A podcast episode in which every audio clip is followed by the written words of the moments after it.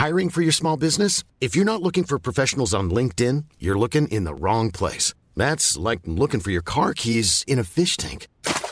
LinkedIn helps you hire professionals you can't find anywhere else, even those who aren't actively searching for a new job but might be open to the perfect role. In a given month, over 70% of LinkedIn users don't even visit other leading job sites. So start looking in the right place. With LinkedIn, you can hire professionals like a professional. Post your free job on linkedin.com slash people today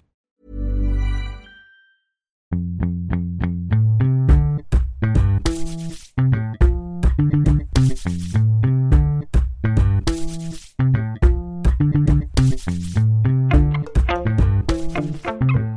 Salut, c'est Thomas Rozek. Il y a quelques semaines, nous nous interrogions dans un épisode sur les moyens à notre portée pour éduquer à la tolérance, notamment dans un univers de plus en plus numérique où les échanges sont au mieux tendus, au pire épouvantablement polarisés. La réponse, assez évidente, c'est que tout ça passe avant tout par de grosses tartines de pédagogie.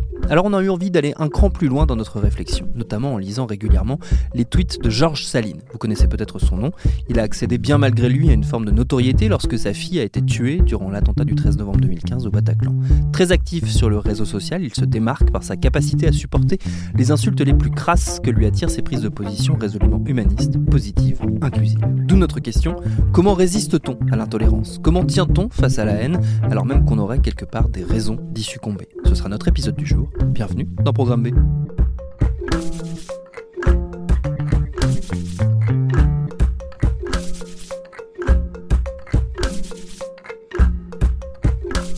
Georges Saline est donc venu nous voir. C'est pas la première fois d'ailleurs que Binge Audio s'intéresse à son compte Twitter. Ma camarade Juliette Livartowski a récemment consacré un épisode de son podcast À dérouler à une série de tweets postés par Georges Saline. Je vous invite à l'écouter après évidemment cet épisode. De mon côté, une fois installé en studio avec lui, j'ai commencé en lui demandant comment il percevait l'évolution du débat public en ligne ces dernières années. Twitter, de la manière dont, c'est construit, euh, offre euh, euh, l'énorme avantage de, pouvoir s'adresser à des gens qui ne pensent pas comme vous.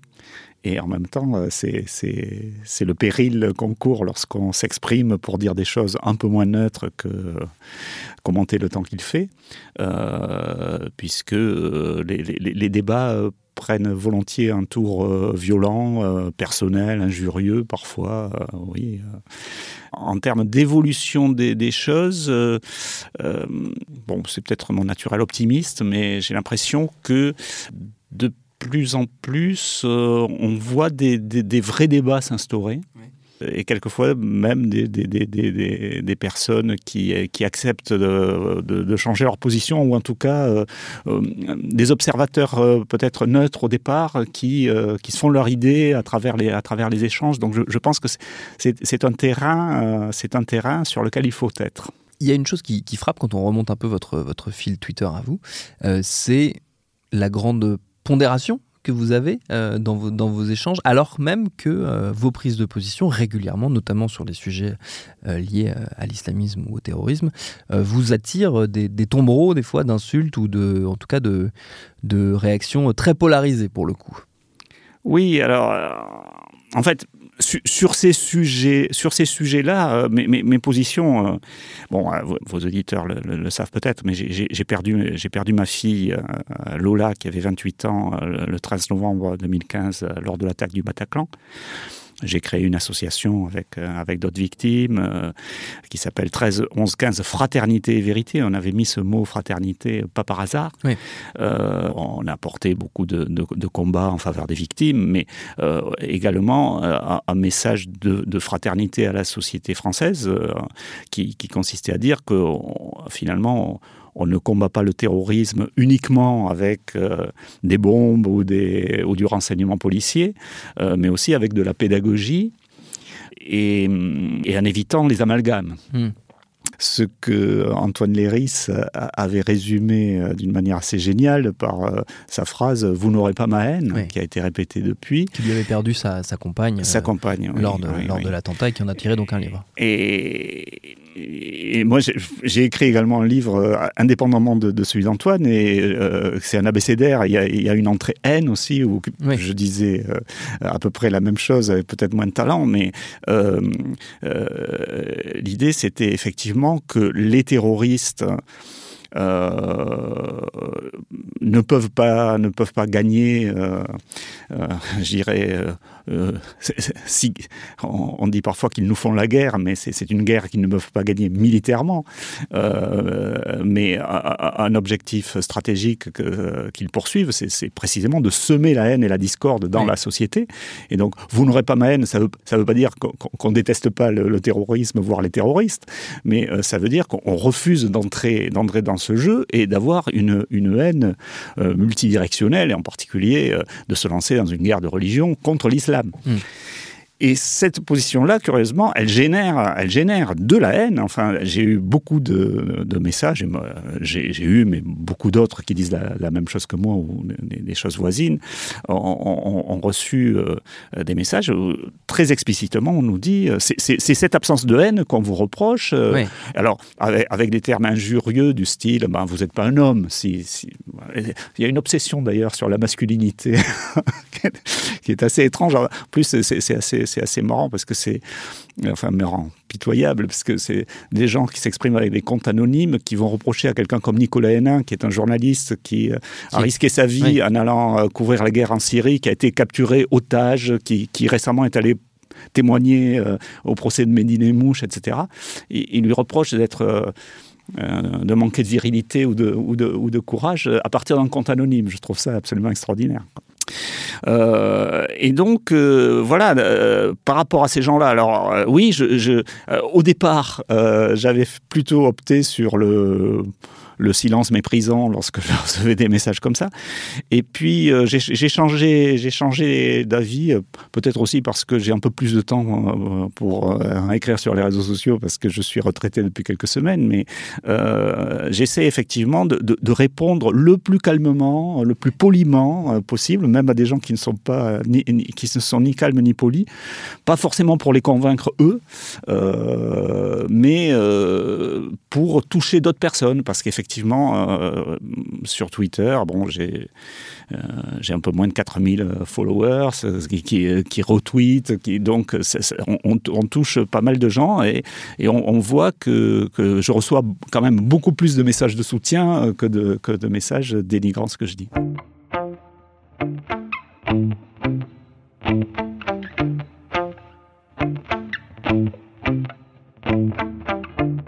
On peut se demander comment est-ce qu'on fait pour résister, pour rester perméable justement à l'intolérance? Comment est-ce qu'on fait pour, tenir face à, on va dire, à la, permanence de l'intolérance qui revient, quel que soit le camp, euh, sans cesse? Alors, euh, je pense qu'il y a une question de, personnalité. Euh, c'est vrai que je suis généralement considéré comme quelqu'un de, calme et de patient et de tolérant. Et ça pas dire que ça m'affecte pas quelquefois, hein, euh, mais bon, euh, j'essaie quand même de, de, prendre tout ça avec un, grain de sel euh, et justement de ne de, de, pas comment dire, on développe, euh, on doit développer un peu une carapace, un peu comme j'imagine les hommes politiques ou les femmes politiques qui euh, reçoivent quand même beaucoup de, beaucoup de négativité. Mais euh, une des manières de, résister, de résister à ça, c'est de focaliser sur le, sur le positif et les messages positifs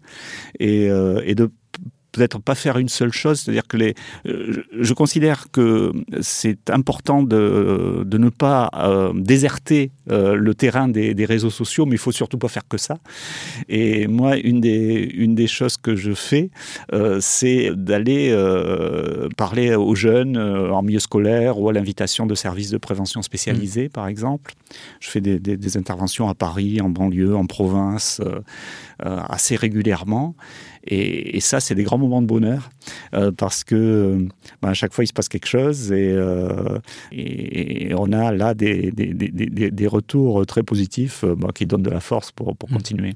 Est-ce que justement ce, dialogue euh, en ligne, euh, qui, peut être, vous le disiez, être un peu un dialogue de sourds quelque part, euh, quand vous vous adressez aux personnes qui, s'attaquent un peu à vous sur, sur Twitter, ça participe justement de, cette volonté de, pédagogie qui était au cœur de, cette association que vous aviez lancée après les attentats? Oui, oui, absolument. Oui, oui, ça fait partie de la, de la pédagogie. Alors, et puis, je crois quelque chose que j'ai appris dans ma vie professionnelle sur des des terrains très, très différents, puisque j'étais médecin de, santé publique, spécialiste de questions de santé environnement. Et c'est aussi un domaine qui est, très marqué par la polémique. Enfin, vous voyez le, glyphosate, les clusters de cancer, euh, les effets des ondes. On a beaucoup de, questions qui viennent du public ou de, ou de, la presse, des journalistes, qui sont, euh, a priori, euh, en tant qu'expert, on peut se draper dans sa dignité et dire non, mais ce sont des gens qui n'y connaissent rien. Mais en fait, faire l'effort de, répondre à ça en expliquant pourquoi euh, on pense ce qu'on pense et quelles raisons on a de le penser. Euh, c'est un exercice qui est, qui est intéressant pour les personnes euh, que l'on touche, mais pour soi-même, c'est extrêmement intéressant. Mm. Euh, euh, euh, quelquefois, on dit il n'y a pas de question bête. Bah, une question, elle peut apparaître bête, mais arriver à répondre intelligemment à une question bête, c'est un sacré exercice et ça permet de, de, structurer, son, de structurer son argumentaire, d'apprendre à utiliser des mots simples aussi. et c'est finalement mes, mes, petits débats sur, sur Twitter. Lorsque je vais rencontrer des, élèves dans les classes, par exemple, ça, me sert parce que bah, je leur montre des exemples aussi d'échanges et euh, c'est des outils pédagogiques.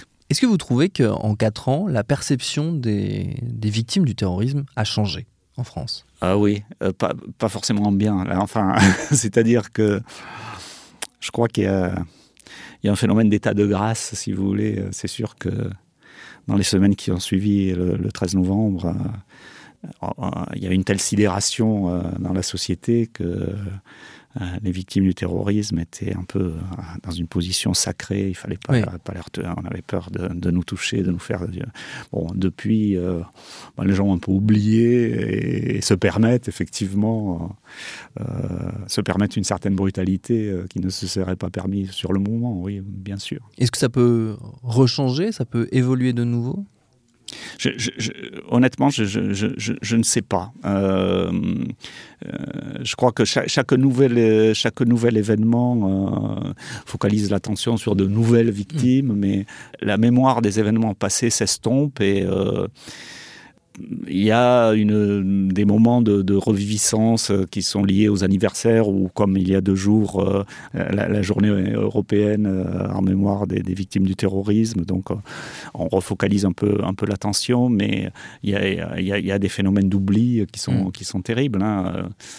Moi, j'ai rencontré la, semaine dernière une Zaki Abonné qui a été victime d'un terrible attentat terroriste en Arabie Saoudite en 2007. Elle a perdu son mari, son fils unique et l'enfant qu'elle portait. Elle a été blessée. C'était une Française. Euh, il y a eu trois couples de Français qui ont été, qui ont été frappés dans cette histoire-là.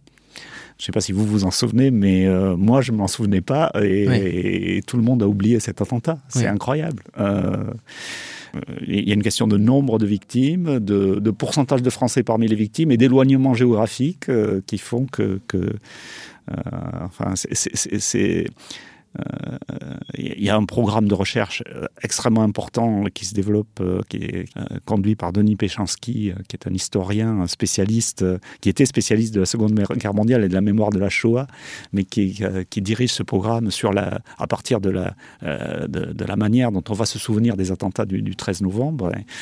il interviewe différents groupes de personnes, ceux qui ont été touchés directement, indirectement, ceux qui n'ont pas été touchés.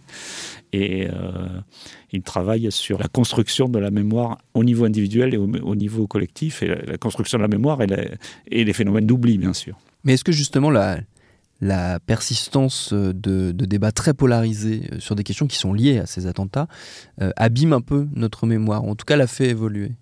La mémoire, je ne sais pas, euh, l'évolution des, des, débats sur la question du lien entre l'islam et le terrorisme et de l'intégration euh, des musulmans euh, dans la société française et dans les sociétés euh, occidentales d'une manière générale.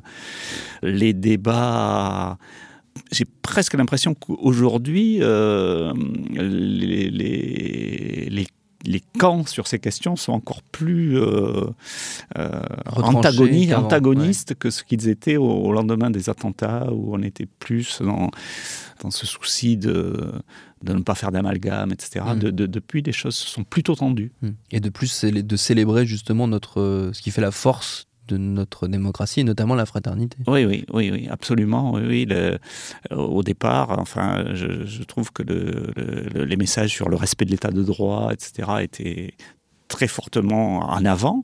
Aujourd'hui, on voit sur, ben, sur, une question comme le euh, faut-il ou pas rapatrier les djihadistes. Euh, euh, Ça, c'est une prise de position qui vous attire pas mal de, pas mal de, de, critiques très violentes. oui, vous, en gros, la, la, position, je résume, vous me direz si, si, si je me trompe, mais c'est que vous dites il faut, qu'il faut les faire revenir en France, djihadistes, pour qu'ils soient jugés en France. Oui, oui, pour, euh, en fait, pour trois raisons. Euh, la première, c'est parce que j'ai pas du tout confiance dans la justice. Euh, soit syrienne, soit irakienne, soit, soit syrienne, soit irakienne, soit kurde. Enfin, les, hmm. Kurdes n'ont pas d'État. La, Syrie de Bachar, bon, voilà. Même l'Irak, c'est ce qui ressemble encore le plus à un État, mais enfin, on peut pas dire que ce soit optimal non plus. Donc, bon, voilà, du simple point de vue de la bonne administration du, du droit, ça me paraît pas terrible. Euh, la deuxième raison, c'est que on, on, aimerait, on aurait aimé, mais maintenant quasi, ils sont quasiment euh, tous morts, semble-t-il, les, les, gens qui ont, qui ont imaginé les attentats du 13, du 13 novembre et qui, qui, qui, les ont conduits. Mais on aurait aimé avoir euh, des gens comme les frères Klein dans le box des accusés parce que le, le, le, procès euh, sera d'autant plus euh, complet euh, que, qu'on pourra juger tout le monde. Oui, remonter le fil des responsabilités. Et, la troisième raison, qui est sans doute la plus importante à ce jour, avec les djihadistes qui restent là-bas, c'est que on a déjà des, des, exemples de, de, gens qui ont dit bah on va, si vous les reprenez pas, on va les libérer, ou qui menacent de les libérer. Donc les libérer dans quelles conditions Et comment ensuite empêchera-t-on ces gens-là de, de revenir clandestinement. Donc, euh, d'un point de vue de la sécurité, je pense qu'il serait préférable qu'ils soient incarcérés en France. Ils sont tous à peu près mis en examen euh, pour association de malfaiteurs en vue de commettre euh, des, des, attaques terroristes. si je ne m'abuse, il y a une peine de prison qui peut aller jusqu'à 30 ans derrière. Donc, on a quand même, contrairement à ce qu'on dit, on a, on a des moyens de, de, de, s'assurer que ces gens-là ne, ne, nuiront pas. Donc, oui, je, je, je, suis plutôt Bon, ça, je, parle des adultes, des, gens qui sont partis pour faire le djihad. Mais euh, il y, a une question euh, euh, subsidiaire qui est celle des enfants. Et, alors là, là, là c'est purement une question d'humanité. Enfin, il y a une pétition qui a été lancée, que j'ai signée récemment, qui, qui, recueille beaucoup de signatures. Mais enfin, on voit qu'on doit encore convaincre des, gens, alors que ça, devrait être vraiment une évidence, des, des enfants de euh, de moins de 10 ans euh, qui sont français, eh ben, il, faut, il faut les ramener et s'occuper d'eux. Alors, on a des raisonnements complètement hallucinants sur le thème. Ah oui, mais ils ont, ils ont 6 ans, ils ont 7 ans, ils ont 8 ans, mais ils ont déjà été endoctrinés, donc mm. ils sont dangereux. Mais enfin, euh, c'est comme si on disait des enfants abusés sexuellement, ah oui, mais ils risquent de devenir à leur tour des violeurs quand ils sont adultes, donc, donc quoi? Enfin, il faut les exécuter. Enfin, c'est complètement idiot. non, bien sûr, ce sont des enfants les enfants, il faut, euh, il faut s'en occuper.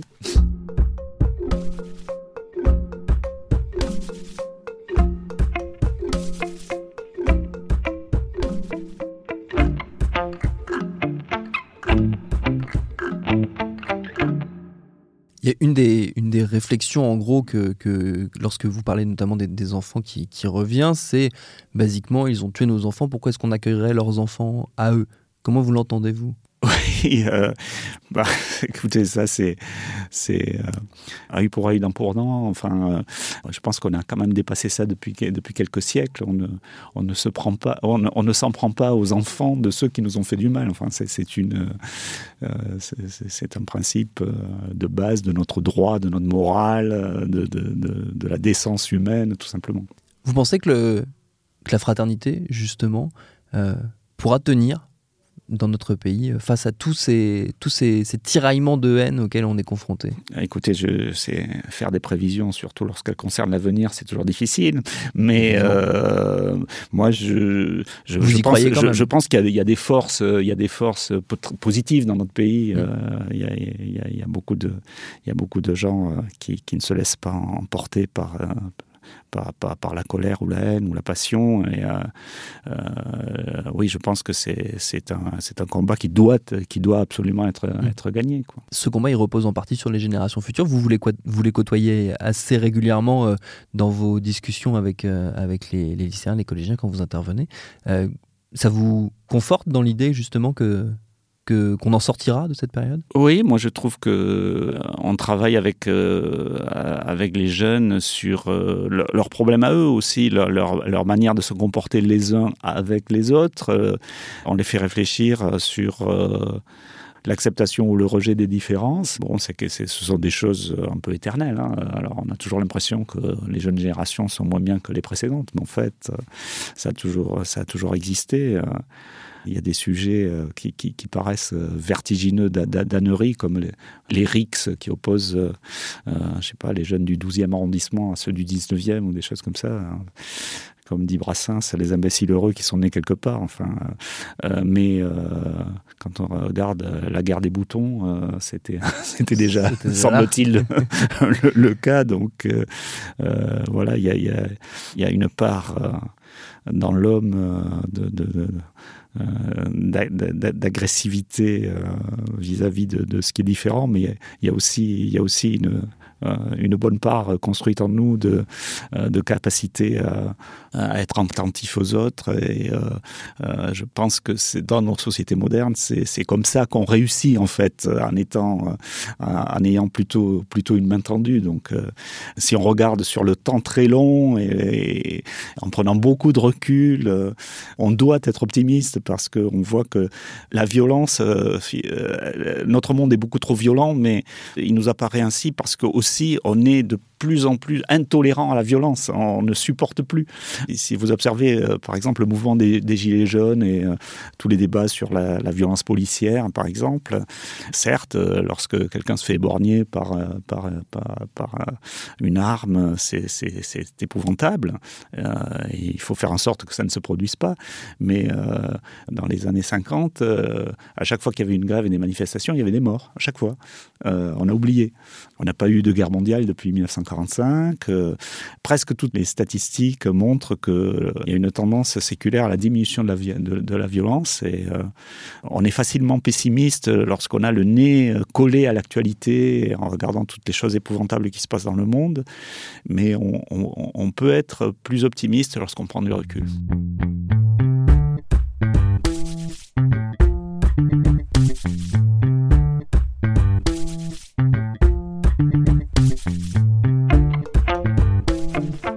Pour aller plus loin, après vous être abonné au compte Twitter de Georges Saline, vous pouvez également lire son livre qu'il mentionnait dans notre discussion, L'indicible de A à Z, c'est paru aux éditions du Seuil. Merci à Georges Saline pour ses réponses. Programme B, c'est un podcast de Binge Audio, préparé par Lauren Bess, réalisé par Vincent Hiver. Abonnez-vous sur votre appli de podcast préféré pour ne manquer aucun de nos épisodes.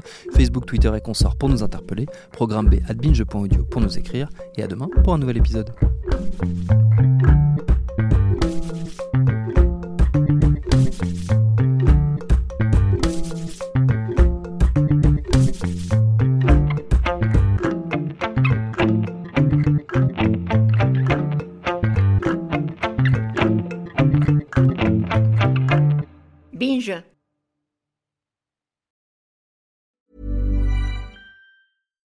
Deserves the best, and there's no better place to shop for Mother's Day than Whole Foods Market. They're your destination for unbeatable savings, from premium gifts to show-stopping flowers and irresistible desserts. Start by saving 33% with Prime on all body care and candles. Then get a 15-stem bunch of tulips for just $9.99 each with Prime. Round out Mom's menu with festive rosé, irresistible berry chantilly cake, and more special treats. Come celebrate Mother's Day at Whole Foods Market.